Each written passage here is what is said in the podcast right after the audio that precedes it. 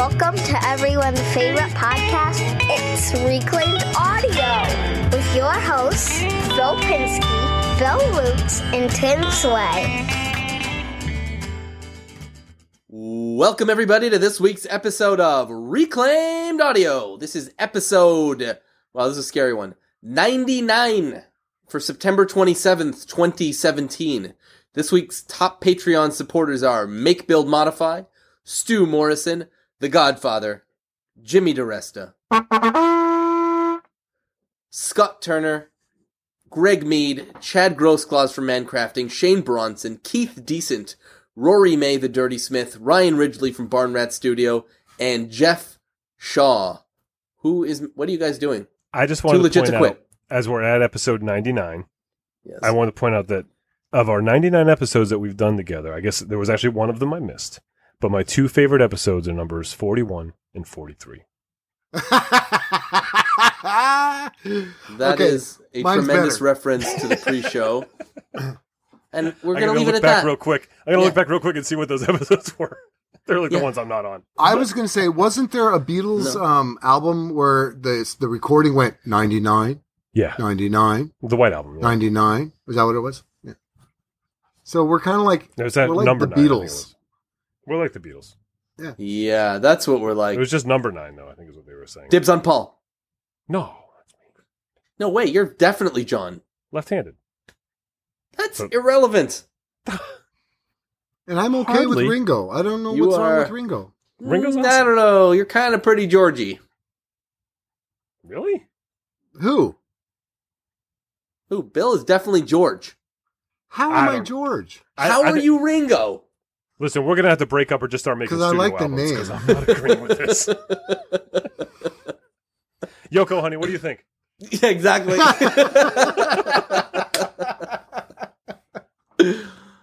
So where were we on our I podcast? We're doing that? All right, let's do that. Uh, what are we working on, my my British bandmates? Uh, let's do uh, Tim first. What are you Uh, working on? Oh, I haven't been working on anything because I just got back from my week long excursion to Michigan, Grand Rapids, Michigan, for Art Prize. Um, it was a, a fantastic experience. so we're doing we're doing tiny little golf claps right now. yeah, yeah, Bill is doing that's what that is. It's golf claps. Um, because he doesn't want me to lose focus on the putt that I'm making right now. But but it was uh it was a fantastic experience. We uh we rented a pickup truck and um and drove it out there in a crate. Um it, my uh you know my wife Gwen and my son Vance came with me. Madeline was at college so she couldn't. And uh we you know spent 5 days in Michigan. Uh, on our way up, we got to see Dave Picciuto and, and pop in, and I saw his old shop and his new house, and uh, got to hang out with Dave a little bit and uh, it was just uh, was so many so many wonderful experiences and just to go into the city and I got there the day before it started and it's a it's you know on the east coast you, cities are very stressful and fast and hectic and and midwestern cities aren't like that you know they're a little uh there's, you can you can actually parallel park on the street without you know risking getting shot you know it's like What? little- That must be nice. it's weird, you know, a little more relaxed. You know? And uh, it was just beautiful. And then watching the city fill up, and there's like literally art in the water. There's, you know, it was just a really um, fantastic, fantastic experience. I got to drive back. Uh, we took our time coming back, and we we spent uh, two nights driving back instead of just one. Um, we got to go to the Cleveland. Uh, I'd never been to the Rock and Roll Hall of Fame. It was I loved going there. Wow. I was a little skeptical. I thought it might just be like a glorified Hard Rock Cafe or something, but it was actually like I actually was emotional there, like on more times than I care to admit. You know, don't forget I was a musician for a long time, and uh, and I oh, we don't. We never forget that. you know, you can tell by my trumpet playing.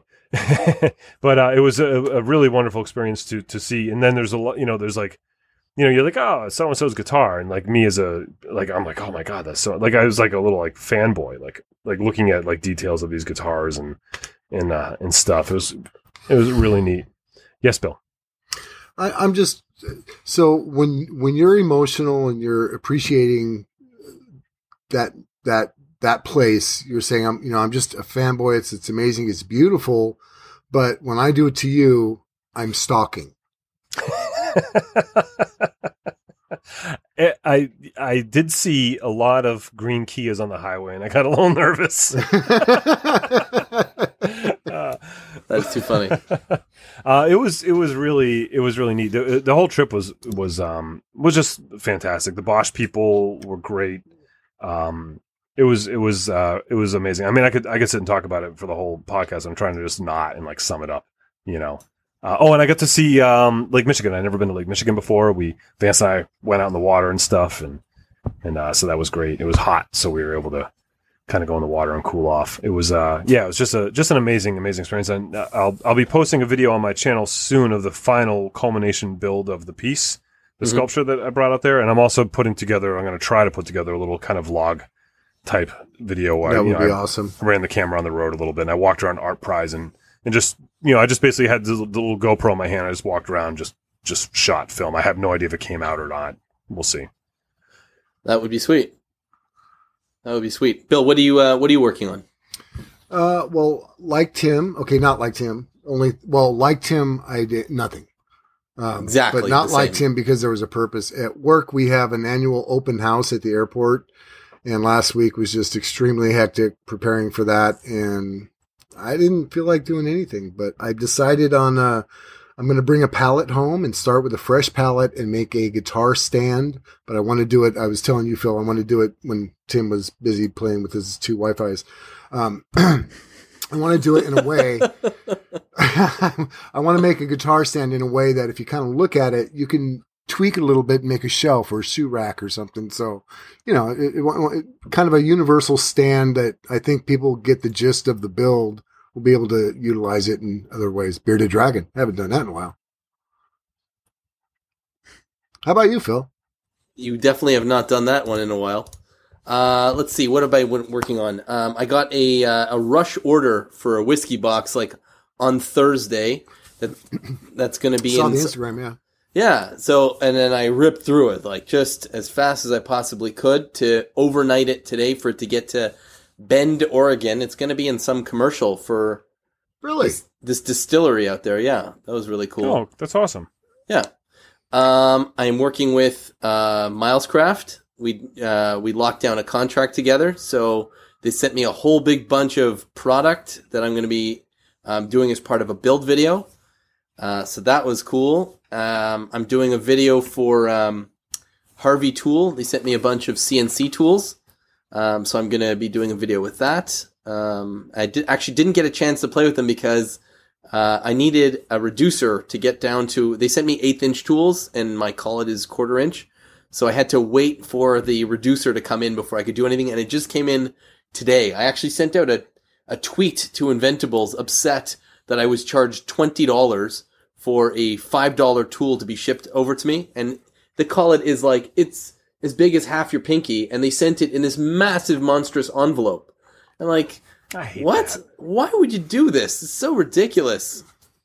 So, anyways, I you know what? I would have rather they charged me ten bucks and then charged me like five dollars shipping. Like that would have at least made sense to me.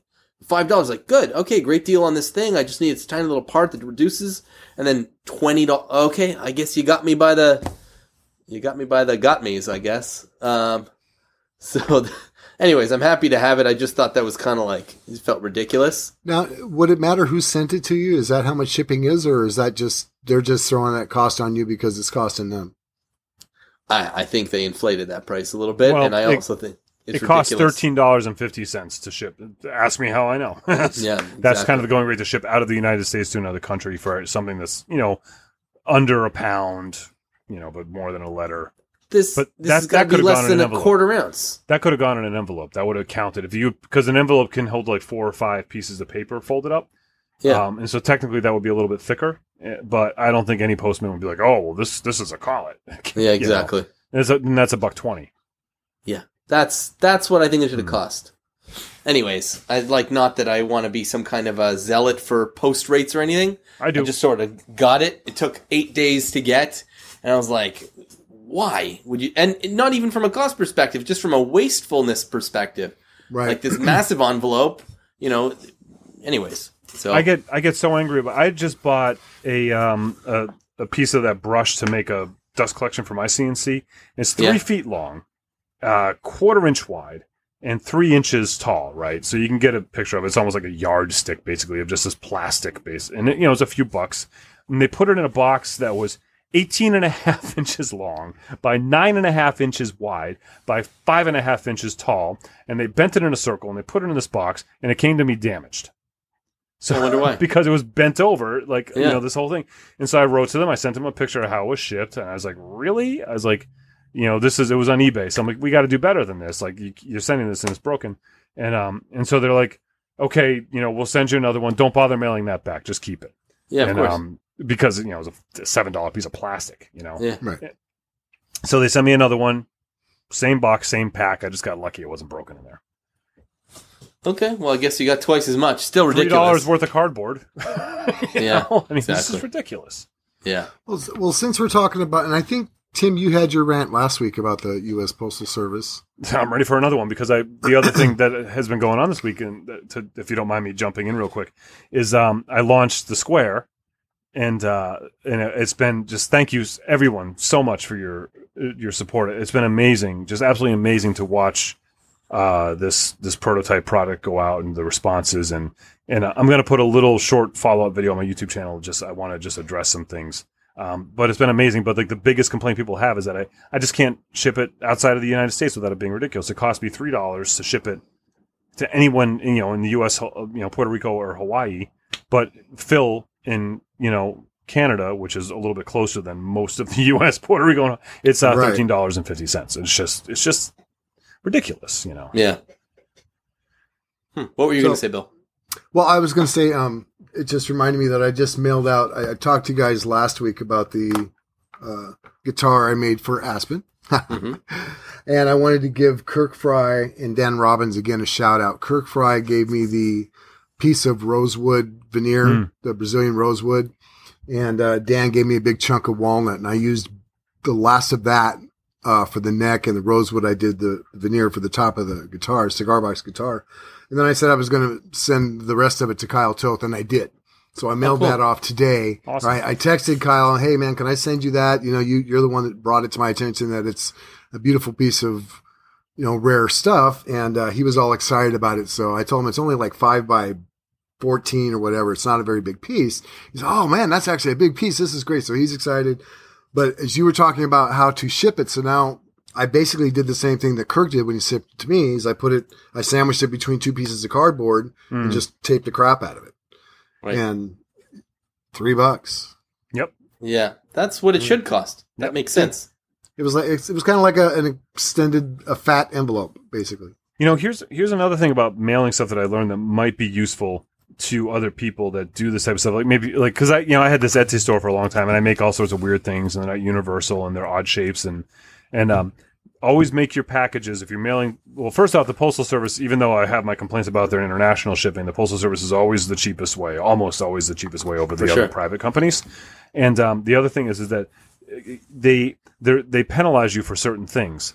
They can they if it's too big and doesn't weigh enough that's like a problem well that's more freight really um, Yeah. but it's uh don't if you- like if you have something and you can kind of make like a triangular shaped box to save space they'll penalize you for that. They'd rather have the big rectangle. Make them as rectangular and as square as possible.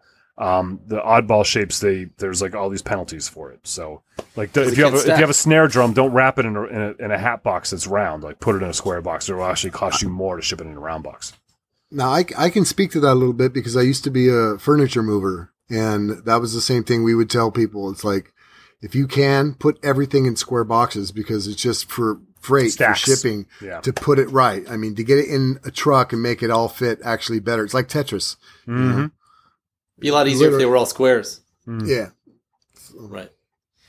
Uh, let's see here. What else am I working on? Um, Oh, were you still working on yeah, I stuff? was, I was working on stuff before we decided to rip on mail. and Um, another thing yeah, exactly. what's the deal with ovaltine Hey, that was my gag. uh, I guess that's pretty much it. I'm working on a bunch of videos, putting them out there. Um, I was doing this all hand tools video, and I got derailed by this whiskey box, so I got to get back on that. Um, I'm, and the, I'm looking forward to that. That's going to be exciting. yeah, it's it's uh, it's a lot of work. Surprisingly, what You know?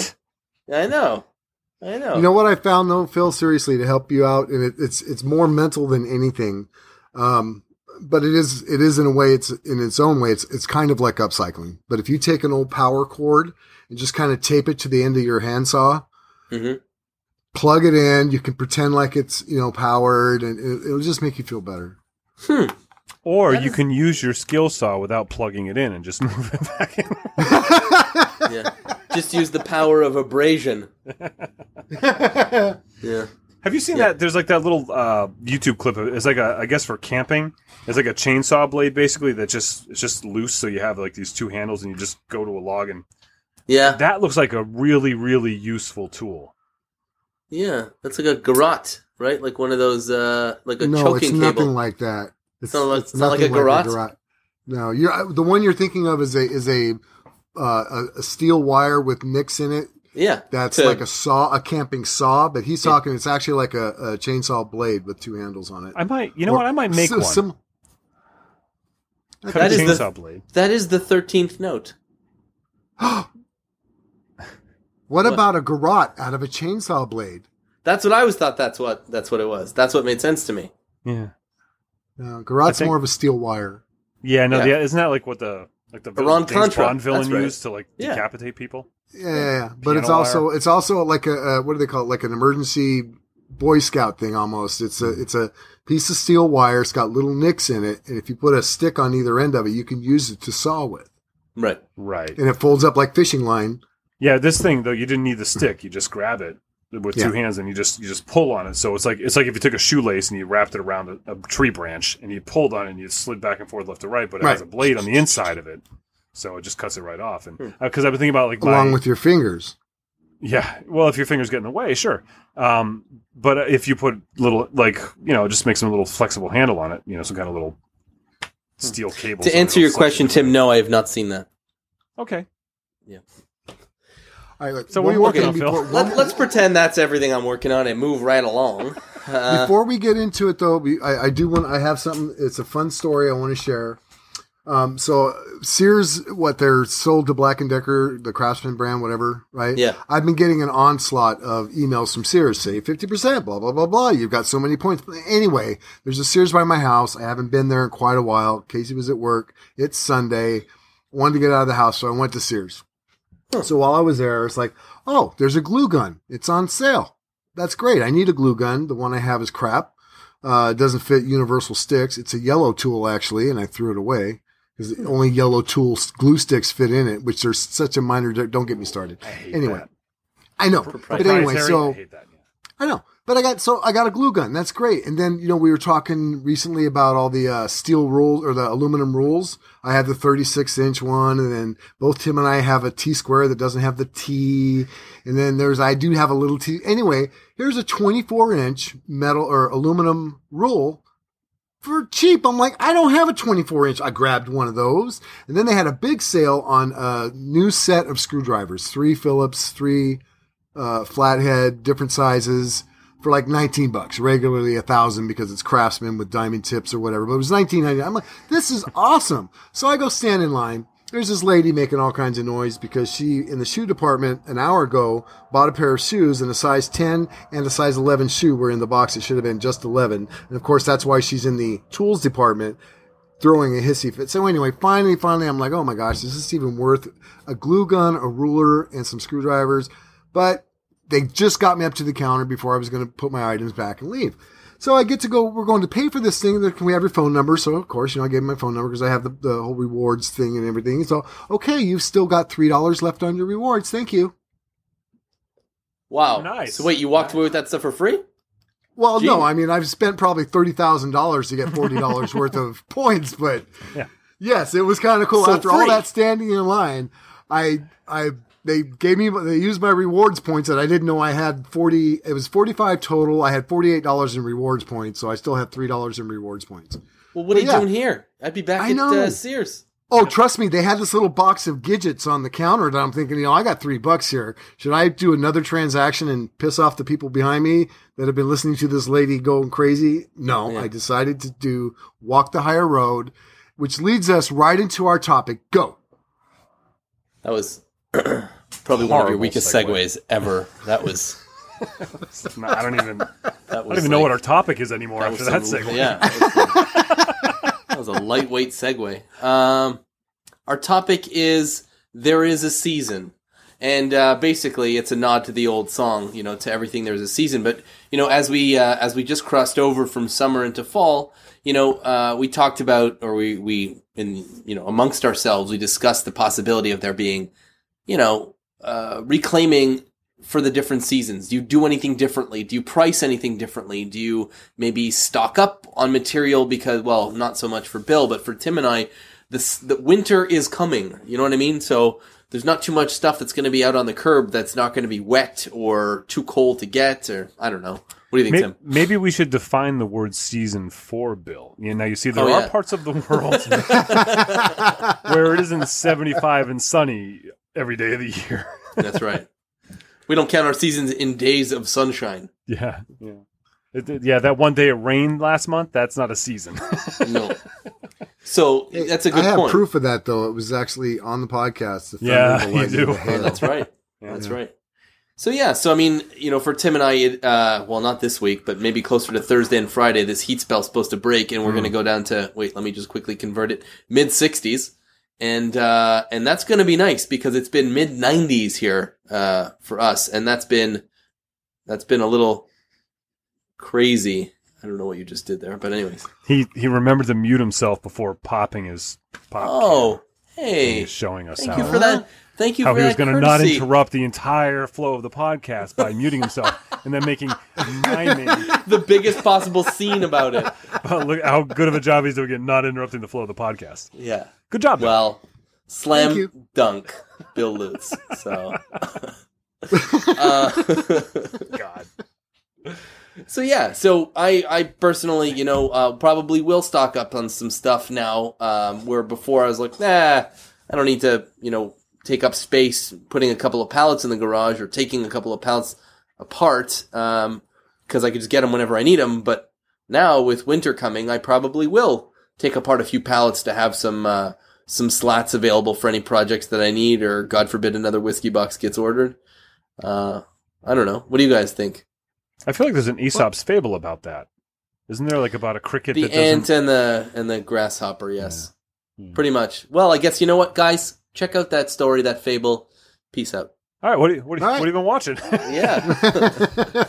There's our podcast right there. No, but So, what about the alright, pricing thing? Because I think it's a no brainer to like if you're coming into the winter, you're going to stock up on stuff. But but Bill brought up an interesting po- uh, point in the pre pre show where he said, "Do you raise prices when the seasons change?" And I kind of want to get you to elaborate on that a little bit.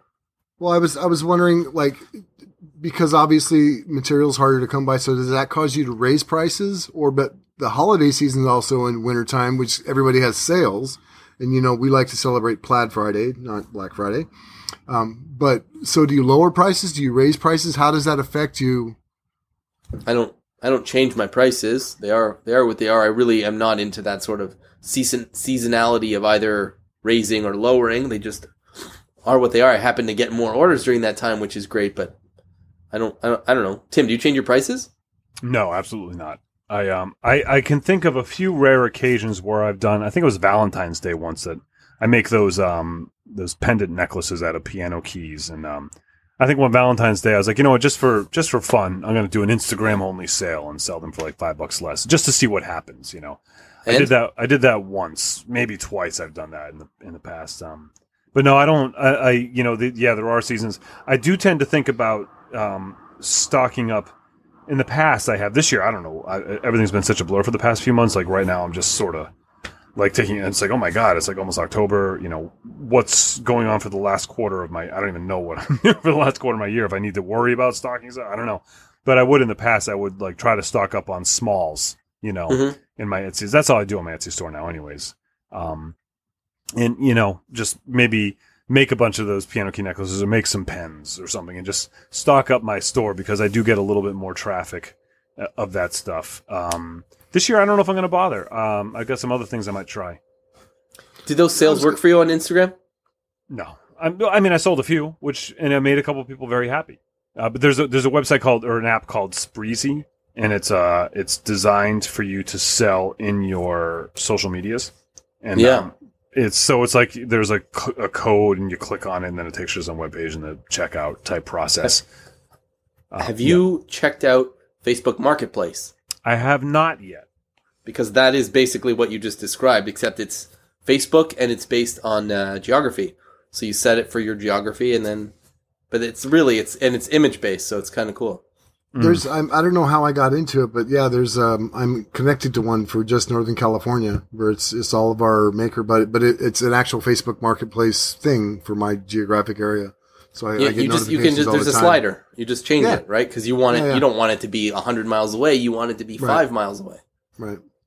And What what about what you guys make? Does that change? Like Phil, for you, I know your main cheese is you know whiskey boxes, but what about this time of year? Do you find yourself making gifts for people?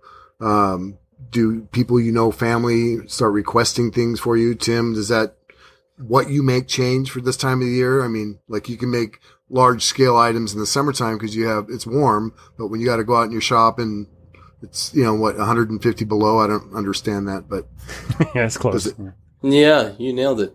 Uh, people tend to buy for Christmas more of the step stools because they're kids and they're gifts and that kind of thing.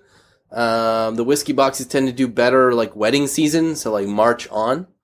Um, family doesn't really request things from me, thank goodness. Um, yeah, What about just for gifts? Do you do you find yourself making gifts for people? I don't do it for a specific season. Like when something strikes me, then I will. Like um, right. I made this. I made this. Uh, this picture and picture frame in one with the toner transfer. I took a picture of it on on Instagram a while ago. I made it for my father in law. It was a picture of of uh, my father in law, my son holding hands Mm, from from behind, and Yes. so that sort of struck me as like a really meaningful gift. I made it and I gave it. I don't really sort of do the the specific season of gift giving. Not because I have anything against that. It's just that's not sort of the way I, I do stuff. I um Mr. I, Sway. I do try to make um I I try to make my anti Black Friday, you know, uh build every year to, to encourage people to make things instead of just buying crap that they are going to throw away within a year, you know. Um and so and I you know, it's usually something I make for my son Vance. Um you know, like some kid's toy or whatever and so I just realized now, like that's something I need to start thinking about because that's going to creep up on me pretty soon. Um, and I like to make gifts for. Um, I don't. I really avoid. You know, my wife, of course, does some shopping because there are things that you just, you know, I I can't make flannel shirts. You know, so but Yet. um, yet, yeah, yeah. But uh, I um, I try to make a gift for everyone. You know, like in my family, my immediate family, and uh, and whatnot. Uh, so that's that's definitely something. Um, and then as far as for the you know the season, like because most of my work is is commission based, it's I'm not really making and hoping to sell it. So it's like you know ideally be like oh I'll make all the big things in the summer and the small things in the winter. But if someone calls me in January and wants a dining table, well that's you know I, I have a big enough shop to where I can do that stuff inside. But I do think about that like. Uh, if I want to do something messy and I know it's getting cold out, like if I have just something I want to make for myself or for my family Right. or for my YouTube channel or something, I'll, I'll look at the calendar and be like, yeah, you know what? I'm not going to be able to do that soon. Or I'll be like, you know what? I've been wanting to, like in the past, like January after the, the holiday season has slowed down and I'm probably not going to have a lot of commissions. That's usually when I go like, okay, well, I'm going to, you know, make some guitars or I'm going to, you know, make, you know, something that I want to make to, to better myself and my, my craft and my, you know, my, my journey. So I Mhm. do think about that a lot, like, cause January tends to be slow. And, uh, I, I So it's more for of the slow season than it is the winter season. It just happens to be they correlate. Yeah, it just happens to be the January. You know, there's not a lot of shopping going on in January and February. Um, partly because of the weather, I do believe that plays a part, and also because of the, the post holiday, you know, Yeah. season. So that's a great time to to sort of don't you know? It's like okay, well, uh, you know, hopefully I made enough money, you know, from April to December last year to cover these two months because these are the months that I'm going to really dig into my craft a little bit and my you know creativity. Do you guys notice that after tax season you get a jump, like when people get their returns, or is that not really a smaller retail thing? Mm, I don't- I haven't found that. I d- my my business just isn't really big enough to notice things like that because it's really just me making. I don't. Right. I'm not super busy. I'm not like uh like Izzy, you know, who's just like he's just like got you know just 110 percent all day, just going and making stuff. All I'm uh, you know a lot of guys that we know um in this world are just hustling, like you know Dan Harju, just making beds and just you know cranking out furniture, and I'm not like that. Uh, I have very low overhead, um, and so I don't have to work that hard, you know. Um, and I'm really about exploring what I'm doing and, and finding jobs that I want to do, not just like cranking out product. I'm really, really lucky that I've been able to do that for I a was long going to say time. that's that's that's a blessing. It hasn't always been like that. There's been times, and, and it, you know, now it's like I really probably need to start cranking stuff out again because I haven't been doing much lately. Um, you know, but uh, yeah, that's that's But you really, but you you put you got lucky and put you were put in a position to where the the whole summer season you had that lined up. It was taken care of. You yeah, I was able to get that exactly. I, that was very. Right. I mean, how often as you know, as an artist, how often does that happen where you get you know a, a decent paying commission to just create art? Like that's you know the Right. I don't know. I assume weekly. No. You know, No, surprisingly, you know, you Okay. usually have to just like live in your parents' basement, you know. But uh, That's weird. Um, yeah, it's that's so that was great. But now it's like, oh, I have to like reality's back, and yeah, I have to continue to to run this business and you know see what happens. So this this particular season for me is interesting because I'm coming off of the summer that was like this, like oh, I'm just in total creative mode, and now I'm going to this this typically a high retail season. And uh, all I really have lined up is I have two guitars that I might be making for customers and um, the the place where I brought my sculpture, he wants me to make him some higher end like wooden board games, you know, like chess Huh. sets, and because he thinks he can. He, but I had to have them to him by November because he thinks he can sell them for the Christmas season, so it's going to be on commission, um, which is always a little scary too. But uh, but it sounds like fun. I just thought it'd be a lot of fun to make a bunch of games. so wait, you only get paid if he sells them? yeah, yeah, That's consignment. consignment. I meant, uh, yeah, that's what I meant. Yeah. I was like, wait, what? yeah, no, not commission. Yeah, so uh, you know, it's a speculative, which I don't do too much of. Like, yeah. you know, So if he doesn't sell an them, you just add-on, get them right? back. Yeah, yeah. I just you mail them back, you know. Right. So, but uh, Hmm. but I like I like that situation of selling through a gallery better. Like in retail, you know, it's like it's like 100 percent markup, you know, Yeah. basically. Um, but this is a gallery, so he doesn't work that way. He's working on a 35 percent markup, which I think is very reasonable and fair. What does that line of being as far as mark? I don't know. I don't think in markup. I think in margin, I don't. which I is don't the know. opposite, right? So 100% markup is a 50% margin. You're just going from the selling price Right, backwards. right, instead right. So, well, so to be like a 20 17 and a half? 17 and a half percent margin. Um, yeah. yeah, That's no, not, that's that's, That's very fair, and that's that's my Yeah. biggest problem with retail, like, and why I don't work in retail because you know I hate the idea if I make something that and, it, and I can sell it for hundred dollars, if I put it in a retail store, they, it sells for two hundred dollars. That just just bums me out, man. It's like I feel like those people. But if I can make something for hundred bucks and he can sell it for one hundred thirty five, I'm okay with that. yeah. That's that's So- so that's let me within ask- my margin of of reason. Let me ask you this then: Is the amount of uh, uh, consignment does that change with the seasons, or, or is this just something new for you? Well, this is new for me. This is um, I just I th- there's a whole backstory behind it and stuff. But this guy, he's looking at my work. He deals basically in art, but he sells other things, and he's trying. to He's like, you know, paintings are great, but he's like, I want to sell product. Um, he says I. He was just like he he has some of my guitars hanging up in there right now on consignment, as well as my uh, another chessboard I made. He's just like he's like I think I can sell this stuff. He's like it's not going to sell during ArtPrize, but he's like after ArtPrize, I think I can sell this stuff. I think you can if you make me more games, I can sell them in the Christmas. He's like high end stuff. Um, he wants high end games, like a couple of high end games. He's like, I think I'm going to sell those better than the cheap ones. He's like, he's like, make some awesome high end games out of reclaimed materials. Do your thing, make them original, make them unique, and let's see what happens. And so I'm like, all right, why not? I never tried that. I never tried dealing through a gallery before. You know. yeah. So you're going to make chess, just the chess boards, you're going to make the pieces as well. Well, what my plan is is to do. Uh, I want to try and hit a couple different uh, price ranges. So my plan is to have like at least one game that's just like spectacular. That's like the one that's in the window that brings the people in the store that you know will will be a very high end item, and then do a couple others. You know, a couple other like kind of levels of you know like um, uh, Chinese checkers or Go. Um, Right. You know, Othello. Um, maybe uh, cribbage. You know, just a couple, maybe even like a backgammon board. Cribbage is an easy one. Your CNC can pump out six of them an hour. Yeah, but to do something unique with it, you know what I mean. That's the idea. Yeah. So it's Make what- it out what- of the Ernestina.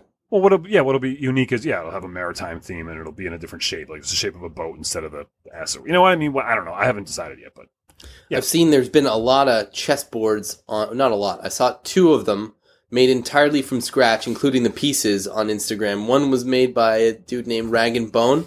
I don't Oh, I remember him. the other one. Um, but he had some. It was really cool what he came up with. So check that out because Well, if you Google search chessboards, like custom chess, Oh, there's sure. thousands. It's one of those Yeah. things that are just really fun to do. You know? yeah, So because that's actually in our maker community, chessboards has been done a few times too, as well as like I've seen a few the Red videos about people making them. Yeah, yeah, yeah. So here's one. I, I'm not going to say it out loud because I might do this, but go to the thrift store, get a bunch of different types of these types of things to make your pieces out of. that'd be fun. Yeah, Right? yeah. oh yeah, okay, I That'd be get that. My my. Uh, well, then we did on the TV show. We did the nuts and bolts one, which has been done. You see those on Etsy where people Yeah. just basically assemble nuts and bolts, but we we turned them. We had this guy turn them on a lathe, the machinist, and he actually made the shapes on the lathe, and it was very Yeah. time consuming and laborious with that hardened steel, but uh, but it was awesome. You know, Yeah, it's really cool. it is cool. You could also do it out of Corian, which would be really cool because you could turn it on the lathe and it's soft, so you could do it with like a wood lathe. Yep. Um, I was I had a couple ideas. Uh, what I want to do is find a minim- something very minimalistic, and so I've been looking at minimal- minimalist chessboards. Yeah. You know, just to, the, the basic essence of the shapes, and and then so that's the one thing, and then the other thing I'm interested in is the material.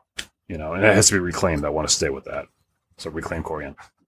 Izzy, Izzy just did something with corian that I had not Yeah. seen before. Is you can melt it. Yeah. How about doing a, a thin corian with a minimalist shape that's melty, kind of just like Mm. you know all the pawns could be like little S shapes that stand up, and the queen could be a little bit taller. And Mm. Thank you for That's- demonstrating taller. Yeah. Now we know what taller looks like. Yeah, exactly. Very elegantly. Yeah. But yeah, so melting corian into some organic shapes. Yeah. Do you have a line on some? I mean, that, that's just a bathroom sink, right? Some bathroom sink that's been thrown out. Yeah, I, that's As the as it's not thing. A porcelain cabinet shop, ceramic. cabinet shops. I bet you would have small. Well, all pieces of those uh, the de- the deconstruction centers that where the the carpenters bring the stuff instead of throwing it away. All those places that have them. Yeah. Yeah, What is it? Yep, yep. Uh, the restore, right? Yep. Yeah, that's Yeah. one. Uh, yeah. Hmm.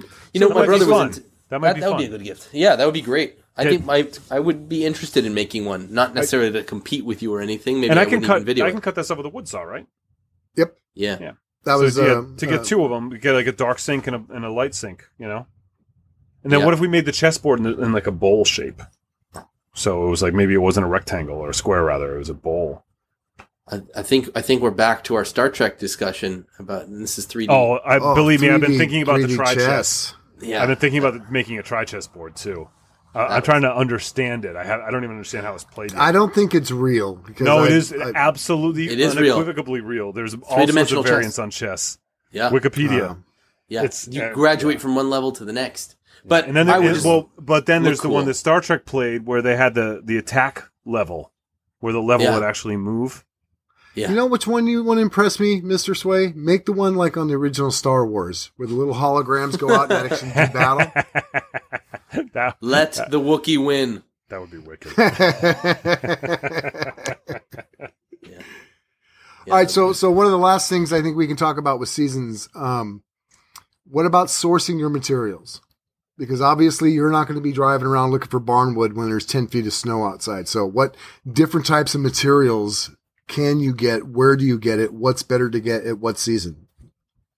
Well, I mean, I feel like this is the ant and the grasshopper, right? The ant would be stocking up like now. Hmm. Um, Well, let's say you didn't stock up if though. you if you didn't stock up now, then at my office or my work or whatever, I could get pallets. I guess as many as I want. It's not really a problem. But usually on like garbage day or whatever, uh, you know, as I'm driving my kids to work to school, I take a peekaboo and see what's what. You know, sometimes there's good stuff, and I would just grab it. Whereas now, maybe I don't because I feel like I'm fine. well, that and it's you know eighty below. Yeah, but you know what I mean. We're uh, as long as it's not like literally like minus forty, you know, and you know I can go out there and let's say it's not wet. So those are the two extremes, right? It's got to be cold enough that it's not wet, but then warm enough that you know the stuff's not so brittle because it's so cold. So here's an honest question. I don't know if you do find, let's say you find an old coffee table or dining table, it's maple or whatever, it's broken, it's on the curb, Yeah. but it's in a few feet of snow. Is that automatically a ruined or depending upon how cold and wet and all that, whether or not the wood is any good? if it's cold enough, it should be okay. Yeah, he, yeah, Oh. no, it's it, it's when the snow starts to melt that it becomes water and like will absorb Okay. into the wood and start doing water damage. Yeah, cold snow. There's no you can get pallets in the winter because they're still getting delivered. You know what I mean? Yeah. So when Yeah. there there can be piles of snow five feet up in the ground that have been plowed up, and there'll be pallets on the top of that pile. Sometimes it's even easier. You don't have to bend over. you just put them right in your truck. You know. Um, Just but, sled it uh, home. It is it is tougher though because everything is just everything is just a bigger pain in the ass in the winter. Well, do just- prices go up? Because you have a few stores that sell reclaimed materials that you get from, right? Do, do their prices go up during the winter season?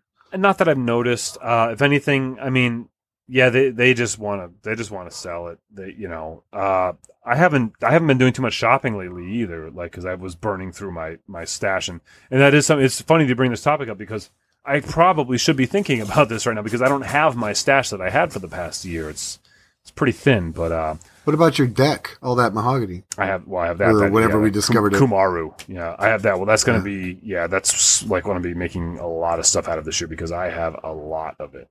So Hmm. I'm just going to be relying on that. And but it's like it's not the best wood for a lot of things. It's heavy. It's hard to work. You know. But uh, at the same time, though, I'm really tired of reclaimed pine. I'm really not excited about going out and getting a bunch of Doug fir with a nail every six inches. So I'm, I am looking for alternative sources. Like I might just go I might just go to the restore and go to Salvation Army and stuff and just buy dining tables all winter. Yeah. Just buy it. You know, oh, 50 bucks? All right, I'll buy that dining table. It's flat and it's maple. You know? yeah. Yep. And you'll turn it into a thousand dollars. Yeah, I have no problem with that. That's, that's, you know, you know, uh, I'll buy the ugly ones. You know, I mean, if it looks like something that's not too dated or, you know, I'll leave it there for someone, but We, we always seem to come back to that. There's definitely an art to reclaiming. One of the rules, one of the things you need to learn, one of the, the golden thing is learn when something is a an antique. It is valuable. Right, And not so much because you're interested in the money, but it's like sometimes there is there's historic value to it as well that you don't want to make a step stool out of a you know a, a Queen Anne style you know secretary just because there's a little chip out of the back or something. Mm-hmm. So knowing Yep. knowing what's valuable in an antique is important as opposed to what's just old. Well, Yeah. let me ask you this because I and, and I don't want to turn this into the topic of the podcast because I think we've covered it a little bit. But my question is, Tim sees a table at the restore, at the thrift store, at whatever it is. It's now for some reason his responsibility to be able to identify this as an antique. Because if he didn't buy it, if he didn't buy it, then this would have gone to some family that would have just used it as a table and had no idea. And Let, let, let me clarify a little bit. Uh, I'm not talking about going to the restore, but how often do you have um, when your family gives you uh, an old piece of furniture? It's really it's worthless. It's just something instead of at a garage sale, it might be 30 years old, but it's still it's pretty much just a, a 70s end table that you can see a thousand of them. But grandma gives you something that is valuable, so that's what I'm saying. Just be be wary Oh. of it. At at the restore, you're probably going to just find old furniture because they already talked know. about that. Yeah, it's old. It's it's it's no good. But I mean, just you come across something. It's not your responsibility. Just be wary. That's all. You have Okay. you have something that your cousin gives you. Turn it into something better. Grandma gives you something. You take a look. that- yeah, don't smash that china just because you want to make a mosaic. right, I get you. okay, Yeah. You know- save the fine bone for something good. Get uh, a, a quick story though. It does happen. It was a long time ago, but I was uh, I had an, an ex girlfriend. She was at a Goodwill, and I told her carte blanche. I'm like anything up to fifty bucks. That's a musical instrument that looks like it's worth it. Like you know, like she knew enough, and and I, I think I told her twenty bucks. You know, I was like just buy it. You know, and so she comes home. She's got a trumpet, and uh, it's not this one that I play. Uh, this is a long time. And um, she's like, uh, it was more than the 20. It was $35, but I thought it looked really cool. And, uh, you know, and so I bought it and I'm like, oh, I like, I've always wanted a trumpet. Yeah. You know, and so I look out the valves and frozen. I got my pliers on and I'm pulling the mouthpiece out and trying to get this thing to work. I'm busting the, you know, hitting it with a hammer to get the valves out, you know, get the valve oil, get it all working, get it all moving, put the mouthpiece in. And you guys have heard me play trumpet for about 80 of these episodes. So you know I can't play trumpet. And I blow one note into this thing and the sky turned blue and angels started singing. like, and I just, uh, I just blow one note and, and, and it's like, uh, oh, and I, and I, I put it down on the bed. And I was like, this is not, I don't deserve this trumpet. This doesn't belong. And, you know, and this is like kind of before the internet. So it wasn't real easy to, the internet was young. It wasn't really, Easy. so I went to a, a horn shop, uh, in a couple towns over and I brought it in and it was a Martin committee and it was the only trumpet that Miles Davis would ever play, the only brand. Um, and the guy gave me 600 bucks for it, Wow. as is. Wow. Hammer So- dents and all. Yeah, yeah. Well, no, I didn't put any dents in it, but um, but uh, it was I, I could have is my point. Like I didn't actually Right. mess it up. You know, I was. I mean, I've been messing around with instruments long enough to know that uh, to not dent it, but I shouldn't have been doing it the way I was doing it. Now that I know, Right. you know. Let me let me wrap this up, and we'll we'll we'll figure this out. What season was it? When I got the trumpet, Yeah. It was season 1990. I don't know. That's what. It was. It was season three of Seinfeld. yeah, about that. That's what it was. well done, boys. Well done. yeah. And, uh, I I don't think I was wearing a coat. I don't know. That's that's how we do. Yeah. Okay, so let's see here. Um, what are we? Uh, what are we watching? Let's see. Uh, Bill, you go first. What are you watching? Well, it's not so much what I'm watching, Phil. It's what I'm giving my attention to that's worthwhile. Here Oh go. God, that just I ew, I feel icky now. I'm Yeah, sorry. I'm gonna yeah. take that all back. All right. Uh, no, what I'm listening to, I I I got tagged on uh, social media, and it was some guy that has a podcast, and his name is Steve House, and he's a blacksmith, and he's uh, he has a, a, a Moonshine Metalworks, but he partnered up with uh, Mr. Rob Huns, who is a woodworker and now has uh, Bert's Wood Shack, and I figured it out all on my own. That Rob is the first part of Robert, right? So Bert's Wood Shack, huh? Huh? That's Right? clever. Yeah. I, I didn't. Get Anyway, it. Yeah. so th- yeah, these two came up with a podcast, and it's called Fools with Tools, and they're a couple of they're a couple of boys from across the pond, and they have an amazing, amazing chemistry. They could talk about earthworms for an hour, and it's just they literally are having such a genuine conversation. It was amazing. So I'm uh, they're only on episode four. I would love everybody to check it out. We're back again to where how many podcasts can we have out there? Not enough. I don't think enough. When when good ones come out there, I hats off, man. Hats off. So these guys, uh, you got a woodworker and a blacksmith, and they just talk about stuff, and it's good stuff that they talk about, and it's fun, and it gets a little uh, a little uh, uh, uh, racy, shall we say? Gets a little blue. That's the expression. Is that what it is? I Yeah. just there's like there was like three curse words in the whole podcast, but it was so ingrained into the conversation. It's like, wait a minute, did he just cuss? Yeah. I mean, it was it was it was awesome. So uh, it's in other words, there's nobody you know beeping you in the background, Phil. But uh, so I'm no, it's uh, foreground. fwtpodcast.com is their website. You can find all of their socials and everything from there. And it just so happens, uh, Tim got a shout out episode two, I believe it was. Uh, I didn't, I didn't uh, care for that episode as I haven't listened to it yet, but I got a shout out the last episode and it was an amazing episode and there was a lot of love.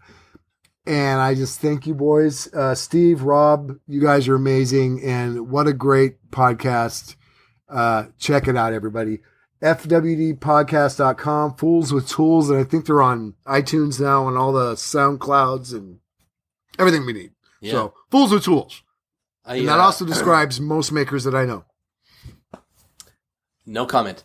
So I uh I did I did catch that podcast and then and then they uh I commented on it I think on Instagram and then and then I totally misread a situation where uh you replied back to me and they said, "Yeah, Phil, you're the only one we haven't." And then I just filled in the rest in my head with hasn't been on. So I'm like, "Sure, I'll be on, no problem." and then they're like, uh, and because they're British, they were super polite. So as it turns out, I'll be making a guest appearance on this show tomorrow. they were just trying to say out of reclaimed audio, Phil, you're the only one we haven't given a shout to. And he invites himself on the show. Right. So I basically bullied myself, you know, to having tea and crumpets with these two gentlemen tomorrow. Lutz, how come you're giving me the ego thing all the time? Like I have some ego. It's a, it's uh, the Wonder Boy over here that's just like taking over the podcast scene. yeah. I know. Yeah. I, I, I, I I'm, I'm kind of done with you now, Tim. I'm going to have to start focusing my ego attention on uh, Mr. Mr. P- Should we say Pinske? No, we definitely should not say that. no, definitely not. But but you realize that it's kind of a self fulfilling prophecy to accuse me of having a big ego and then focusing on it. No, because that's like that's like when you two were talking about stuff I don't understand most of the time, and I don't I don't get that, and it sounds like I don't want to get it. So there. Not not to go back to Star Trek, but in the original series, there was the one where they had the robot women, the Harry Mudds, and they said to everything I say is a lie, and then their brain started spinning until they blew up. And that's what Bill looked like when he said that. That's right. That's right. That that's called a circular reference, yeah, an endless loop. Can can I can I clarify that though because I do remember that you said they had that episode about women. You know, Harry Mudd. The women were not Harry Mudd. no, Harry Mudd was he had all the women robots he made that were like his right. sons. He was like a, a, a an ET prop that designer, had powers. So yeah, Yeah. Right. yeah, Mr. Mudd. He, he was in several episodes. That Harry Mudd. he was. He was in the Trouble with Tribbles. Trouble with Tribbles, one of the best. Yeah, That made an appearance on a whole bunch of different later episodes, like uh like DS9 had tribbles in it, and so Yep. did Enterprise. every Star Trek after has had at least one Tribble in it. I think maybe not the movies, but Oh yeah, no, you're right because Next Generation had it also. yep. Yeah. Interesting, huh? I I didn't even put that I actually- together. I had one as a kid. Um, better be they one were a toy Discovery. at one time. Oh yeah. There was there. They were a toy that if you sh- uh, you shake them, the movement would cause them to vibrate. So Hmm. like they were purring. That's awesome. And the, No, Yeah, I, I- think I- you're I re- if you find for- one of those at Goodwill, do not turn it into something else. Mail it to me. yeah. right. No, Phil, I promise you, if you Google uh, Tribble toy, they were out. I'm guessing I was probably 10, so 30, 40, 40, 40 years ago. that would be the resurgence because I'm when sure the show they was existed. first out. Here it is, I right just here. think- Star Trek. Inter- oh, they they make them. They're making new ones too. I'm sure they existed. I just think Bill's mistaken them for a hairless version called the Pet Rock, and he just shook. them.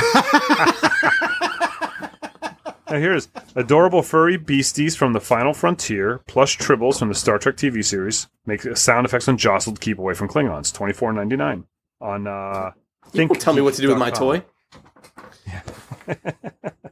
Now you know what Um, Tim's getting for Christmas. Uh, no, you know what I'm making. He's just gonna. Well, I'm going to make one, and just remember, I have three cats, and we have to sweep Uh, constantly. I'm allergic. That's disgusting. Don't, don't mail okay, that to me. Tim, what are you watching? I am looking at thinkgeek.com, Star Trek Interactive Tribble. T- Okay, what do you really want? oh, you mean other than right this instant? Uh, Yeah. Uh, I wanted to give a shout out to my man, Mr. James at the Hacksmith.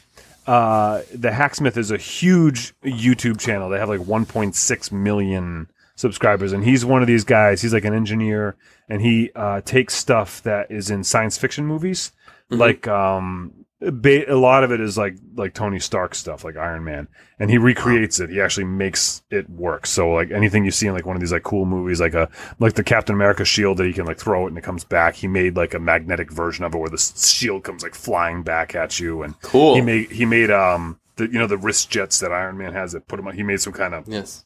Thing strapped on his wrist once so he could Yes. fly up in the air. So he has uh, some of his videos have gone viral. He's got this huge channel, and he was the other guy picked by Bosch for uh, this ArtPrize thing. So he had the idea was that Bosch, you know, their whole concept was to show like the relationship between art and science, and they wanted uh, two projects: one that was more like science bent, and one that was more art, arts bent. And so I was the arts guy. He was the science guy, and he had made a um, a, a never-ending gear machine um, and it's not technically never ending. What it is is, is a gear reduction that comes down. So the the last gear is going to take ten thousand years to turn. It's like ninety trillion to one is the gear ratio. Wow. Um, and the first gear is powered by a by a Bosch. I know, right? It's hard to put your brain on. So the first gear is powered by a Bosch drill, and then this goes through this gear reduction down to the last gear is uh, will turn in about you know ten thousand years, and so you can squeeze the trigger on this Bosch drill and speed them up. But really, if you sat there for days holding this trigger, like tripling up the speed, all you're going to do is maybe shave off a year from like these ten thousand years. You know what I mean? Wow. So, and then there's other gears you can like pull levers and interact other gears so kids can play with it and stuff. You know, again, STEM education to get kids involved and you watch these gears are painted bright colors. So that's in the museum or the gallery rather, like right across from my piece. If you go to the Hacksmith channel, you can see a video where he explains his thing and you can see it. And I'm sure he'll be doing another video too because I think he's supposed to, you know, after the event like I am. Uh, and it was really neat to see. And it was, uh, he was a super nice guy, him and his partner. Um, there's two guys that, that do this stuff. They're both, they're Canadian. They're from Ontario, I believe. Um, Sweet. They're Canadian. Yeah, the Canadian. Yep. And uh, oh, Andy was homeschooled. I found out, which I thought was super cool. I was like, oh yeah, you know, it makes sense. And uh, super, just they're just these engineers. They went to engineering school, and they're like, we don't want to get jobs in cubicles doing boring stuff. We want to be superheroes. And so they're just like making superhero stuff. It's pretty awesome, you know. So home, just to clarify, homeschool does not mean you dropped out of school and just stayed home. Phil, what are you watching? Can we make? Can we come up with a noise where I'm shaking my head? Wait, we have one. Think about an instrument. There it is. I was thinking more like a penny in a tin can, but that's me. I am watching uh, Matt Estley or Estlea. I don't know. Um, anyways, so we talked last week about how I am mostly a woodworker or yada yada. Anyways, I really like woodworking, and this guy, um, he's British and he's young, and uh, his channel is very slick. And sometimes it's review of tools, sometimes it's how to, but it's a little bit more long form. Like he does, he's not shy to do a 30 minute video on how to reduce tear out when using a hand plane. So I I enjoy that. Sometimes like I'll be done my night at 11 o'clock and I want to just have a snack and chill out and watch something a little bit more long form. And uh, you know, and, and I watched this one video last night, but I've seen a bunch of them, uh, and he is he's terrific.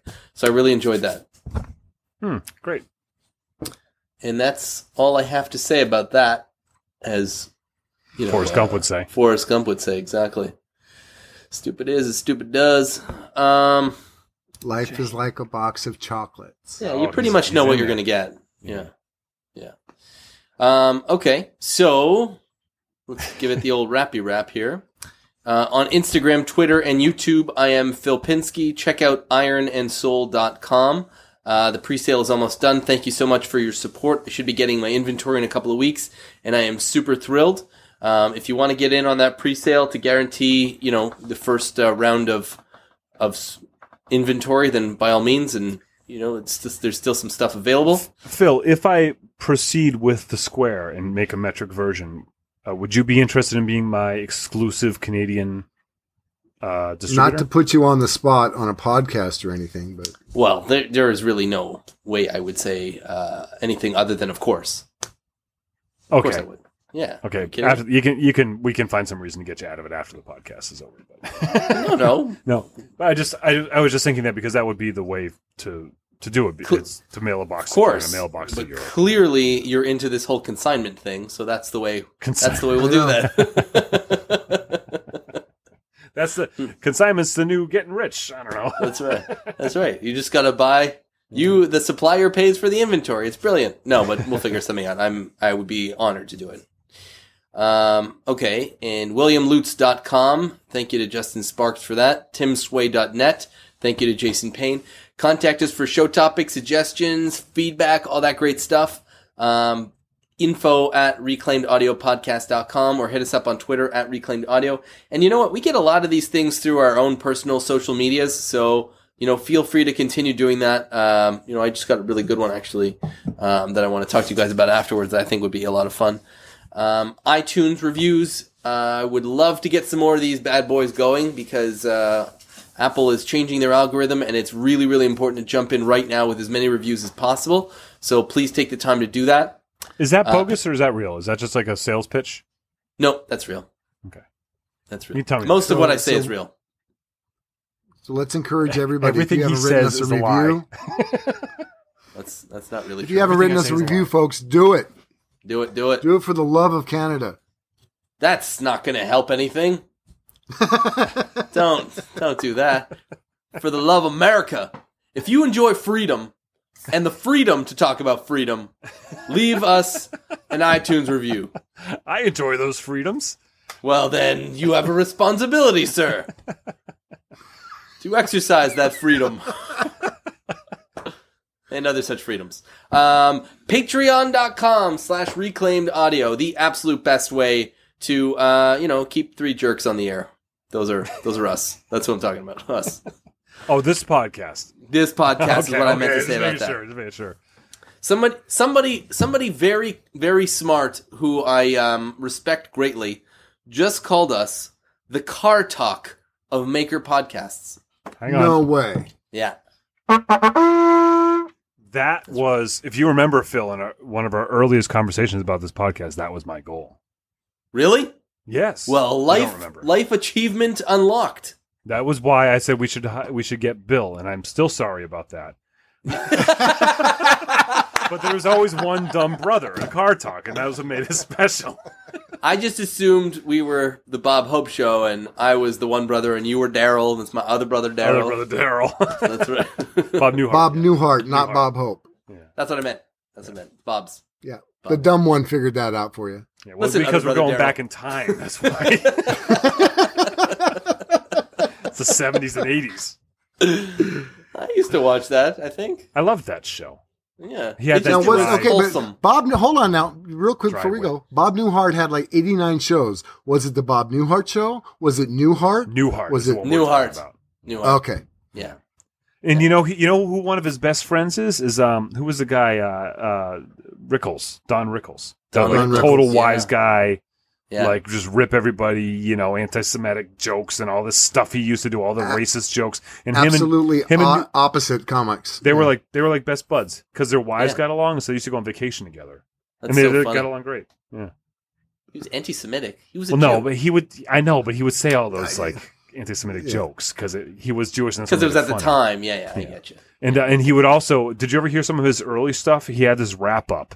He used to do at the end of his his bit, and then it got to the point where everybody knew who he was, so he didn't have to do anymore. But he would go out there and he'd do all that racist stuff for like forty five minutes, and he had this very simple, like thirty second, like we have to laugh and we have to love together thing he used to say back in like the 60s and he'd say thank you good night and he just and it was like all that stuff that he said he could just erase it with his one line it was just so beautiful so well, that's where that's where we got to learn that comedy is is uh, kind of no holds barred. If it's comedy and it's meant from the heart, it's just it's just people trying to be funny. Don't take Yeah, it as a it's personal. satire. Yeah. Love it. timing Speaking of timing, we Knock, should be knock. ending our podcast. Interrupting cow. And on that note,